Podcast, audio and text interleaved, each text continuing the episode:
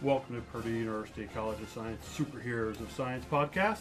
I'm Stephen. And I'm Sarah. We will be discussing anything and everything related to the science classroom and interviewing scientists. Because as we know, scientists are the superheroes behind the science. So join us as we learn about the scientists and explore current trends in K 12 science education. Welcome to Superheroes of Science. We're here today with Jeff Lucas, professor in the Department of Biological Science at Purdue University. So welcome, Jeff. Well, thank you very much for having me. Let's let's start with some of the easy questions. Uh, those will lead to maybe harder ones. But uh, it's you specialize in animal communication, right? That's correct, actually, and and I teach a course in animal communication. And so, uh, wow.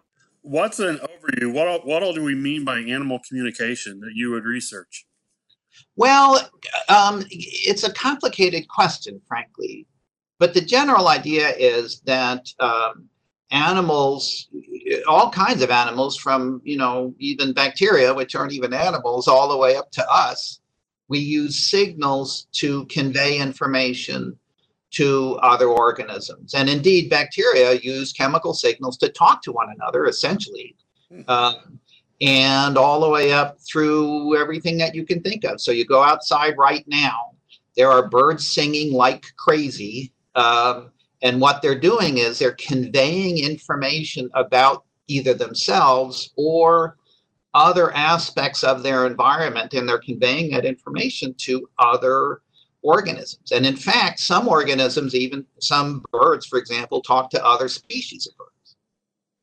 So, really? so animal communication is really the study of of that interaction between uh, uh, individuals. Um, and and we in my class I talk about everything from physics uh, all the way up to sort of you know the mathematical approaches uh, to uh, fitness and, and and and how valuable it is for an individual to convey information that's relevant. Physiology is another thing that that I'm that my lab has done for a while as well.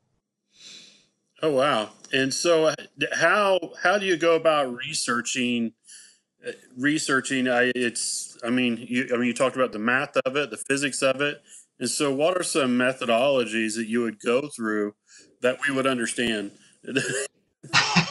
All right. So again, um, it depends on the specific question that you ask. So physics-wise, um, one thing that's quite relevant is I work on sound. I work on um, um, vocalizations. One thing that's really important is how well a sound propagates through an environment uh, and how it might be um, impacted or masked by other sounds that are available in the environment. And to some degree, that's a physical question. Um, and, and there are quite explicit things that we can say. For example, sound travels uh, faster if it's uh, if, if the humidity is high. Sound will not travel well through uh, uh, uh trunks. Um, sound is absorbed by leaves and then re-radiated by those leaves. And and so and reverberation is really important in certain habitats and not so in others. So so one question that you can ask is what kinds of propagation properties might sound have in different habitats and how that how might that affect the kinds of information that an animal can convey to other animals? Um, you can also ask um, how how complex the vocal system is. Um, and there's an idea that we've actually worked on some called uh, the acoustic adap- uh, uh, the uh, um, uh, um, the social complexity hypothesis. The idea about social complexity is that if you have a social system that has lots of dimensions to it, um, so you have individuals doing different things in different ways. So so you might have birds out foraging and having to convey information about foraging. But you might also have those same birds convey information about defending a territory. And they might also have to convey information about different kinds of fights that they have. And so the, the idea that the more dimensions that you have in the social system, the more complex your vocal system has to be in order to convey information about all of those different things that they have to talk about. And so, you know, there's there's an aspect of animal communication that links the social system to really the evolution of, of the vocal system. And in fact, one of the species that I work with, Carolina chickadees, um, have a surprisingly complex social system.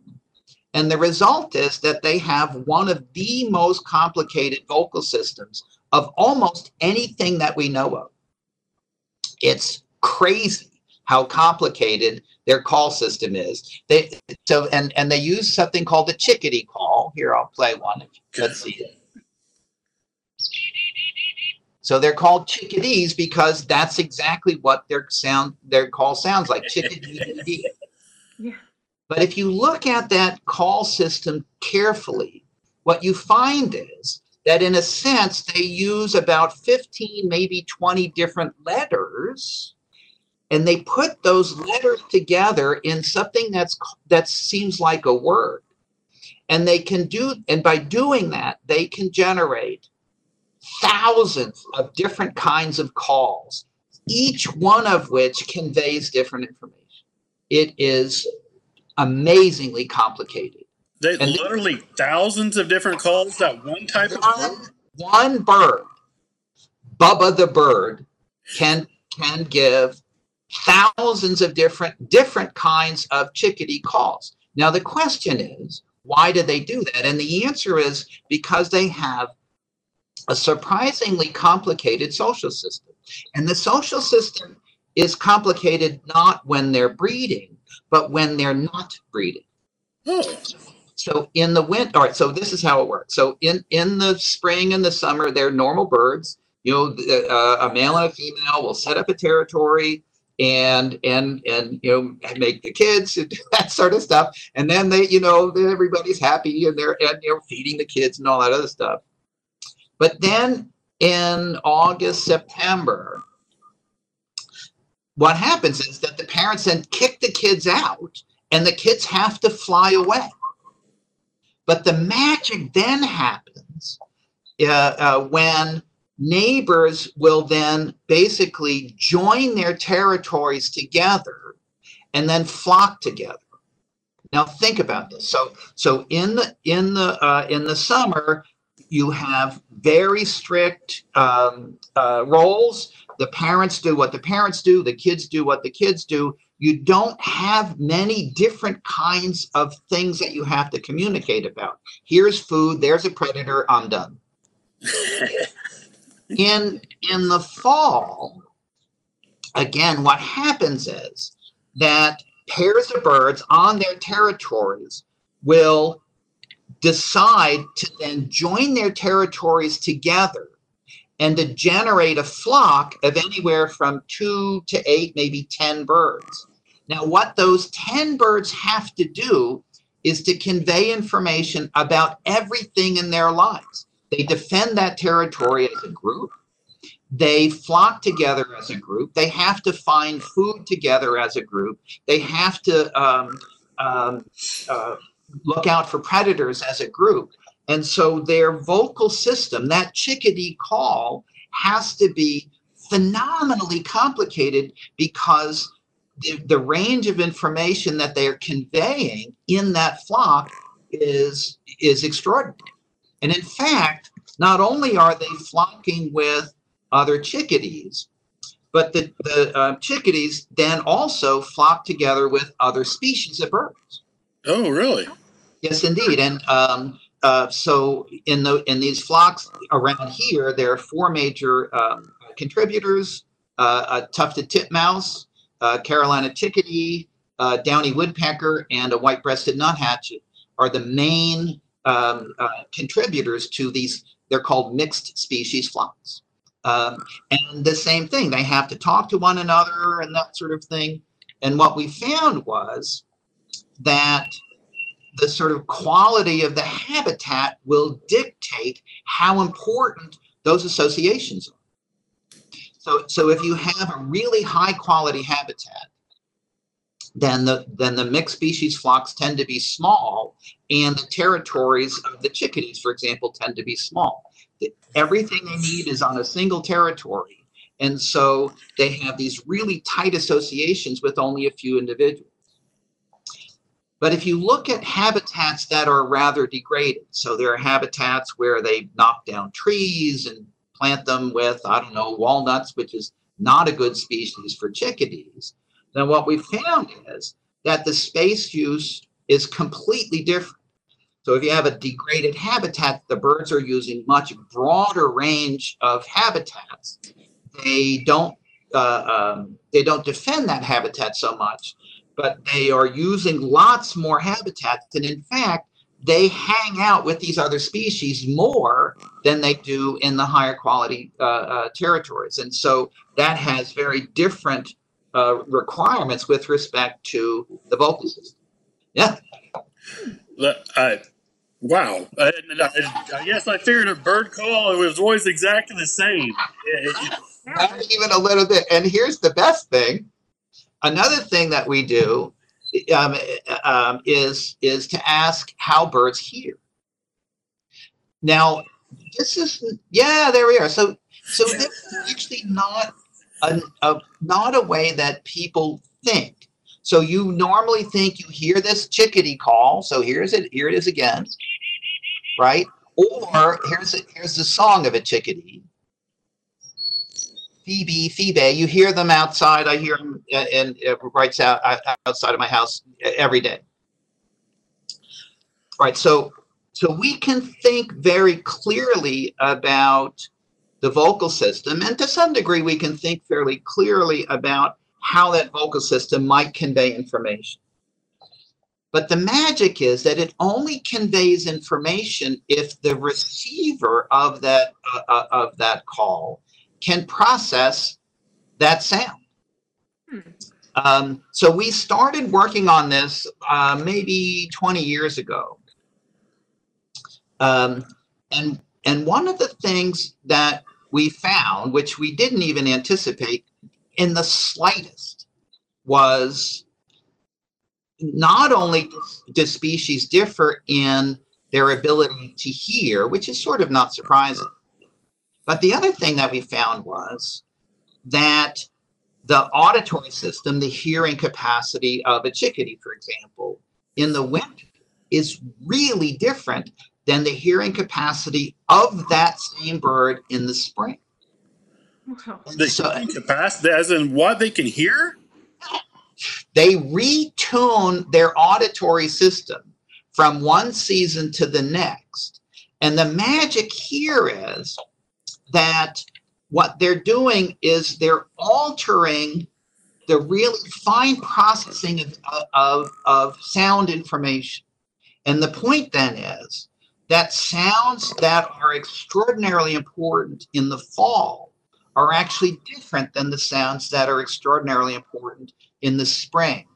And you see this in in real it's plasticity. You see this in a truly a change in the relative tuning of the ear. And in fact, we were the first lab in the world, in the world, to show that that's that happens. So when you say tuning of the ear and what they hear, is it or do they still hear all the other tones? It, yeah. just the way they process and prioritize is differently. That's exactly right. Okay. If you look at uh, the chickadee, um, oh well, um, so if you look if you, if you look at a, a, a chickadee, so here's the song of a chickadee, right? Um, here's the song of a white-breasted nuthatch. Okay. Hear that? Right. Yeah. So they're really quite different. Very different. The chickadee song, Phoebe, Phoebe, is very tonal. Now, what that means is that the tone itself carries information about the quality of the male. Full stop. If you listen to the song of the nuthatch,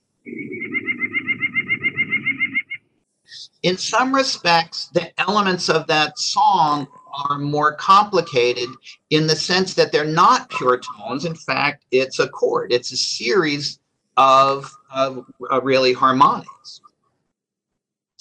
Now, now it turns out that the processing of harmonics is different than the processing of tones.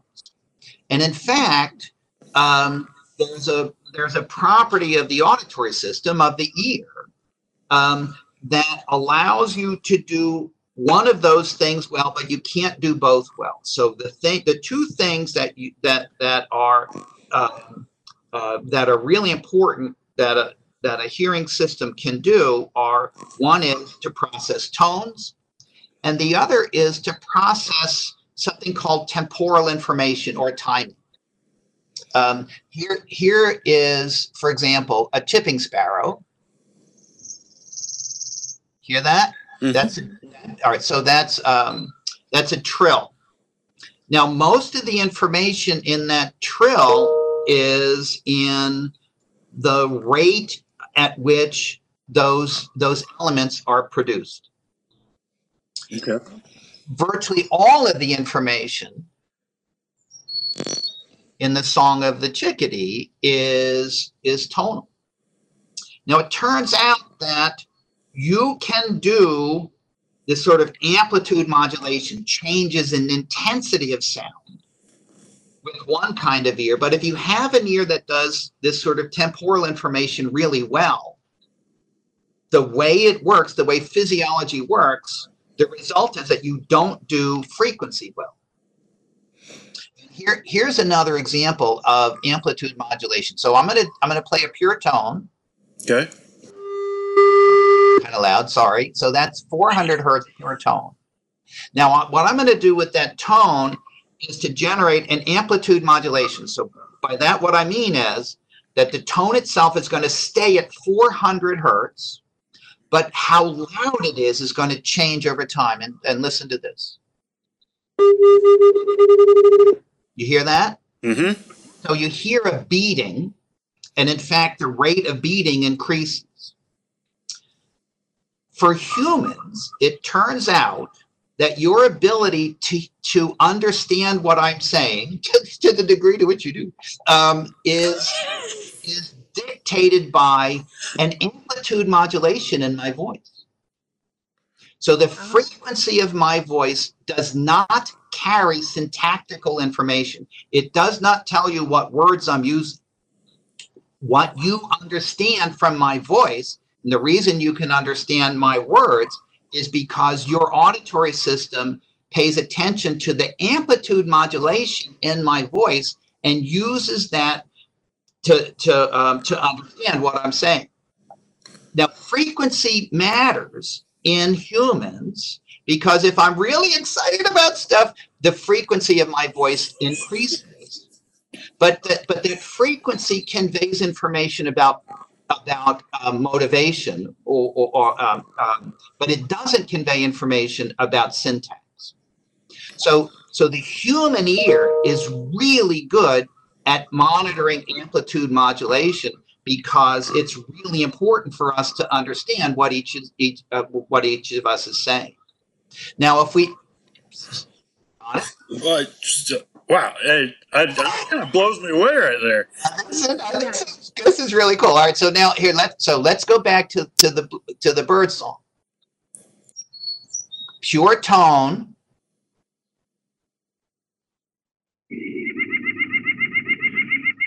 A series of harmonics. Now, those harmonics actually have a really uh, um, loud amplitude modulation to it. And in fact, that amplitude modulation is really important for the nuthatch. This. There is no amplitude modulation in that song.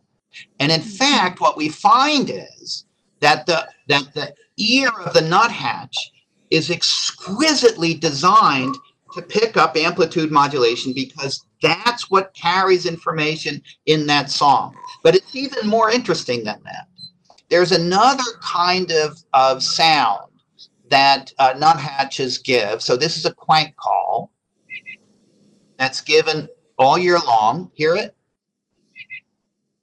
And here's here's the song of the same bird. Now, in fact, the quank call, the, the rate of amplitude modulation in the quank call is actually fairly low. It's about 550 hertz. The rate, and so so um, so there's amplitude modulation in it, but it's slow.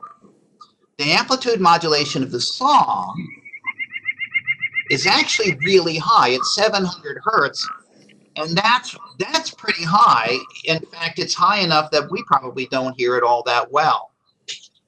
Now, if you take a look at the hearing of the nuthatch, what you find is that they do 550 hertz really well in the winter when they're processing a call that has a slow amplitude modulation.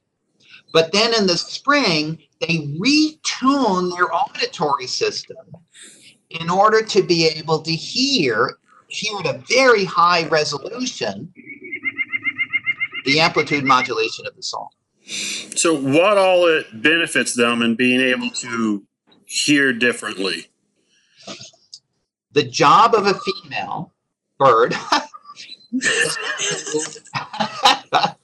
is, is to identify the best male. It's really important.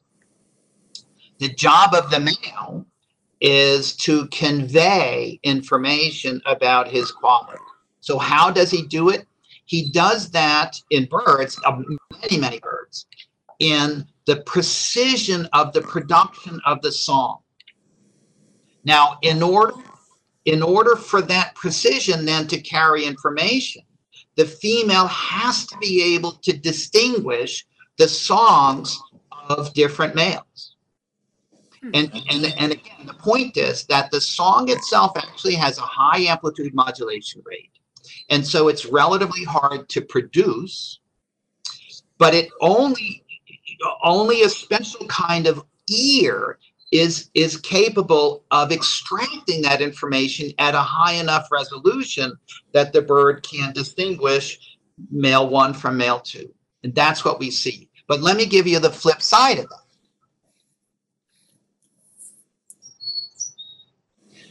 There's no amplitude modulation because it's a pure tone. Now, what we find with the um, the chickadees is that for them, the processing of amplitude modulation goes way down in the spring. And the reason that that happens is because for the female, it's much more important for her to be able to resolve frequencies than to be able to resolve amplitude modulation.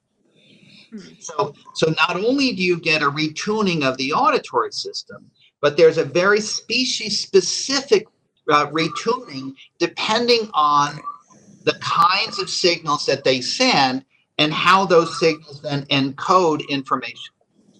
Now, when they flock, sorry, I cut you off, Sarah. I'm sorry. When they flock together in a different species or together in the fall times, are they communicating with each other? And is part of the change to help them understand different types of birds? Yes. Oh. Um, all right. So, so here, let me. uh, When we found this, this is yeah. So, so here. All right. So, here's that quank call of, of a white-breasted nuthatch. Now, one of the things that happens in the mixed species flocks is that is that they look out for predators. And when they see something that is kind of annoying but not likely to kill them right away, so let's say they see a, a, a screech owl. Now, screech owls can occasionally take take a bird, uh, take an adult bird, but it's more likely that it might sort of sneak up on uh, on a bird when when uh, then that bird is sleeping. So what'll happen is that if this mixed species flock, so again, four different species, if this mixed species flocks come, comes upon a screech owl, what they'll do is they'll mob that owl. Now, now that owl's probably not going to eat one of them, but they don't want it there because it's in their territory. And so what will happen is that they'll get together and produce a mobbing call. And in fact, that's what the nuthatch says. Now, the magic about that call is that most of the energy is about two and a half kilohertz, so 250, uh, um, uh, uh, 2,500 hertz. And the amplitude modulation of that call is about 550 hertz. Now we've we've studied lots of different birds, and it turns out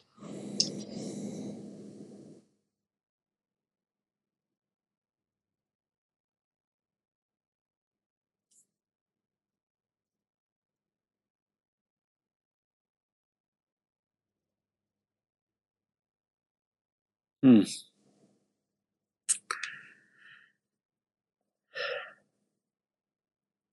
is it's presenting a signal that is likely to be heard by almost every bird in the forest.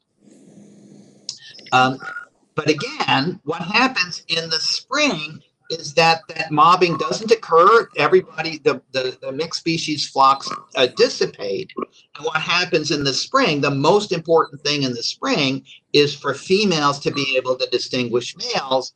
Um, and so that's when they have to retune their auditory system to be able to pick up information in the song and less so pick up information in that quank call.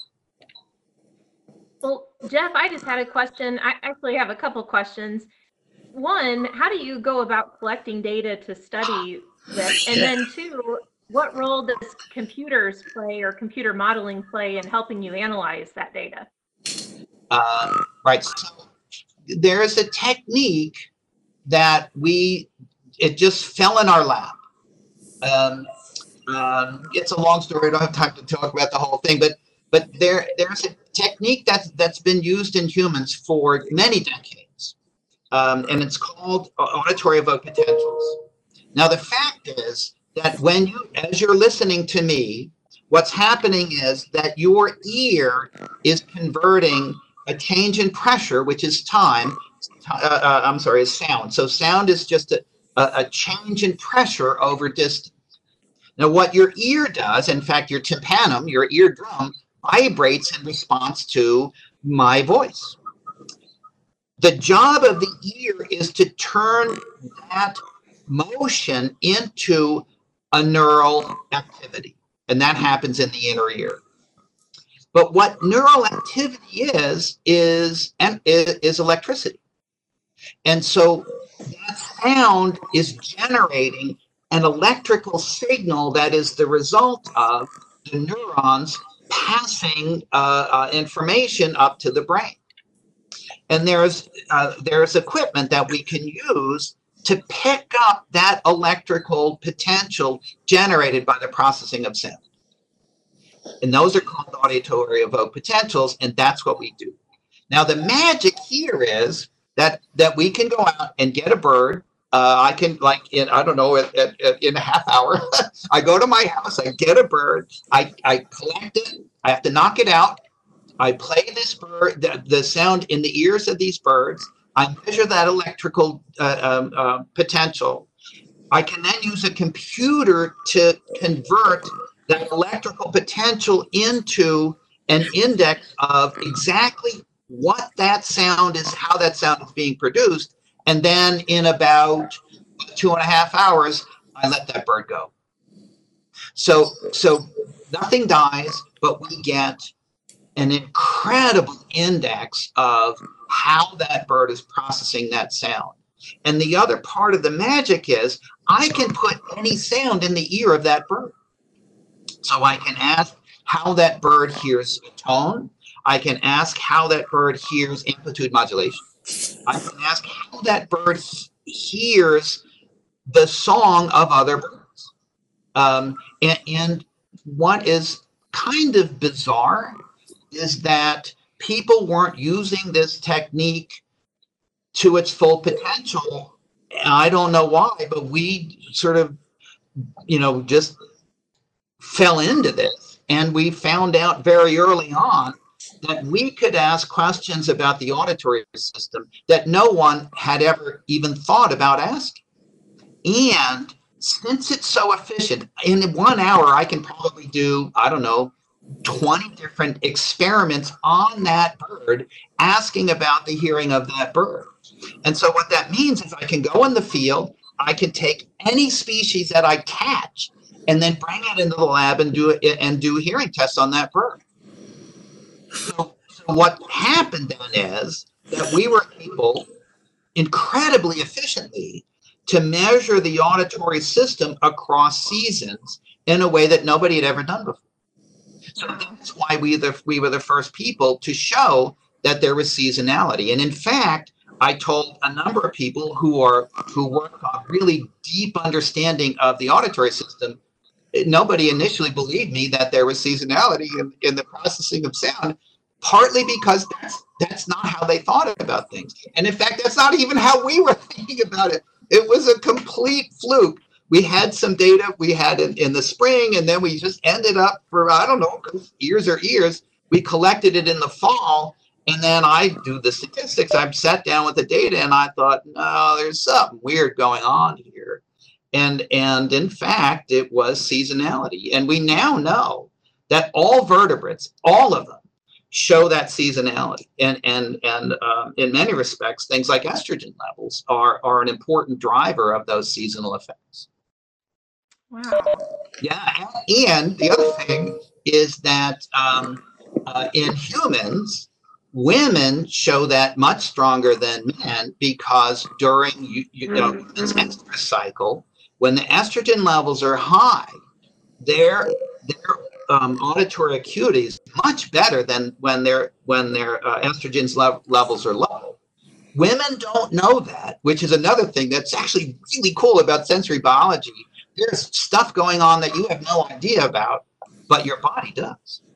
And so, um, and and for the same reason, right? So so there are um, there are things that are more important when your estrogen levels are high than when your estrogen levels are low and you get basically a retuning of your entire sensory system. You smell differently when your estrogen levels are high than when they're low. You don't know it, but you do. That's it sounds a- like there's a lot of applications from the research that you're doing to like a lot of things with humans. Is that like there's a lot of application? The um, so uh, one of the things that I love, well, I love Purdue anyway for lots of reasons, but but one of the things that um, that makes Purdue for me such an interesting place to be is that the hearing group on campus is massive. And in fact, speech, language, and hearing sciences, they have a whole department, you know, half of which is about hearing sciences, right? Um, and so we, the hearing community on at Purdue, we've had um, a, a series of a seminar series that has been going on, I don't know, five years or something or another. And we all go. And and and the important thing is that I can tell people who work on human hearing about a much broader understanding of the auditory system. I can tell them about seasonality. I can tell them about the functional aspects of, of the auditory system in a way that they never think about, but that's still useful. What they can do for me is to give me insight into these really amazing things that they're doing in human systems and also in other model systems with respect to neurobiology and and you know and other more sort of psychological aspects that help me think about my system. And so there's no question that there's a really terrific synergism uh, between in this case you know people who, who think about humans uh, and people that think about animals. Another thing that we're doing uh, in fact we just finished a grant. Um, another way that you can then translate this information into more practical aspects uh, is through um, using hearing to get some idea about how animals in the field work. And we, we were funded to work on eagles and look at the sensory system of eagles. Now, um, uh, you, you know, people are putting wind farms up like crazy, right? They're really important. Wind energy is, is useful and, you know, where it's all wonderful. Well, the problem of putting this massive fan out where there's a lot of wind, there is also a lot of birds there, and some of those birds are eagles, and eagles get killed by wind turbines all the time. And so what we um, what we did was to look at not only the auditory system but also at the visual system of bald eagles and golden eagles, with the hope that we can use that physiological uh, uh, understanding to uh, design some stimuli that might make it much easier for um, for eagles to be then sort of uh, at least alerted, if not sort of repelled um, by wind turbines. And in fact, um, that that research is ongoing. Uh, so that that's just Well, amazing. Jeff, that is so, thank you so much for joining us today. Yeah, It was fun. I think we're, we're sort of at our time limit and we wanted to thank you very much for joining us. But, and thank you for having me. Uh, um, needless to say, I love talking about this stuff. So uh, yeah, Oh, my God. As I was, I, I learned a lot more than I figured I would. I thought, okay, it's a bird sound, but now it's it's terrible. Now you're gonna have me outside listening to the birds, trying to look at, listen to different ones and seeing how they. magic. You know? That's the magic of biology, right? And um, you know, I I love to do science when I'm completely wrong. Um, I love to have science tell me, Jeff, stop it. Here's how you think. You know, and so I guess we're done. But so here, here, one other example that I'll throw at you. If we, if you have, have a second. Sure. So um, one one really simple prediction that you could make, which we made, and you know everybody does, and so you know, duh. If you have if you have a song that has a lots of high frequencies in it, then the expectation is that you can process high frequencies well because duh, right? Yeah, yeah. And if you have songs that tend to have low frequencies in it, then yeah, the high frequency hearing shouldn't be all that terrific. Fine. So what we did was to look at the auditory system of nine species of sparrows. And sparrow song is all over the place. And so when you and I do all the statistics, so so so when I plot out how how um, uh, sensitive these birds are at you know, six kilohertz, actually quite high, at six or five kilohertz, and I plot that as a function of um, the the the sort of upper ranges of their song. There was no correlation. Hmm. So so the expectation that if you sing high frequencies, you should be able to hear them completely failed. That was so cool. It was crazy. So, uh, so there was an initial level of depression, as you as you might expect. But so I, I, I had a postdoc where I said, I said, go away. Let me think about this.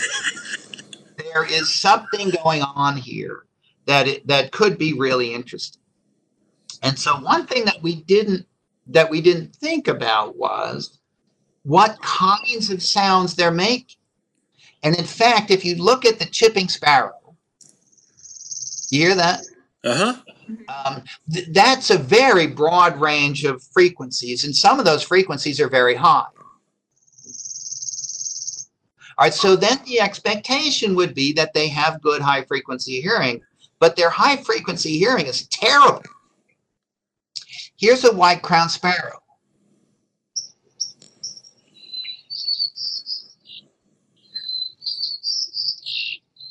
Now, the magic about the white crowned sparrow is that they also have a broad range of frequencies, but their high frequency hearing is through the roof. It's it's incredibly good. And and it turned out that what we were completely missing was where's the information? So in the white crowned sparrow, it, I'll play this again, but but what I want you to do is to listen to specific elements of that song. And the notion that those particular elements are given at a wide range of frequencies. You hear that, dude? Right? So for them, there's information across that entire beam. But let me do the chipping sparrow.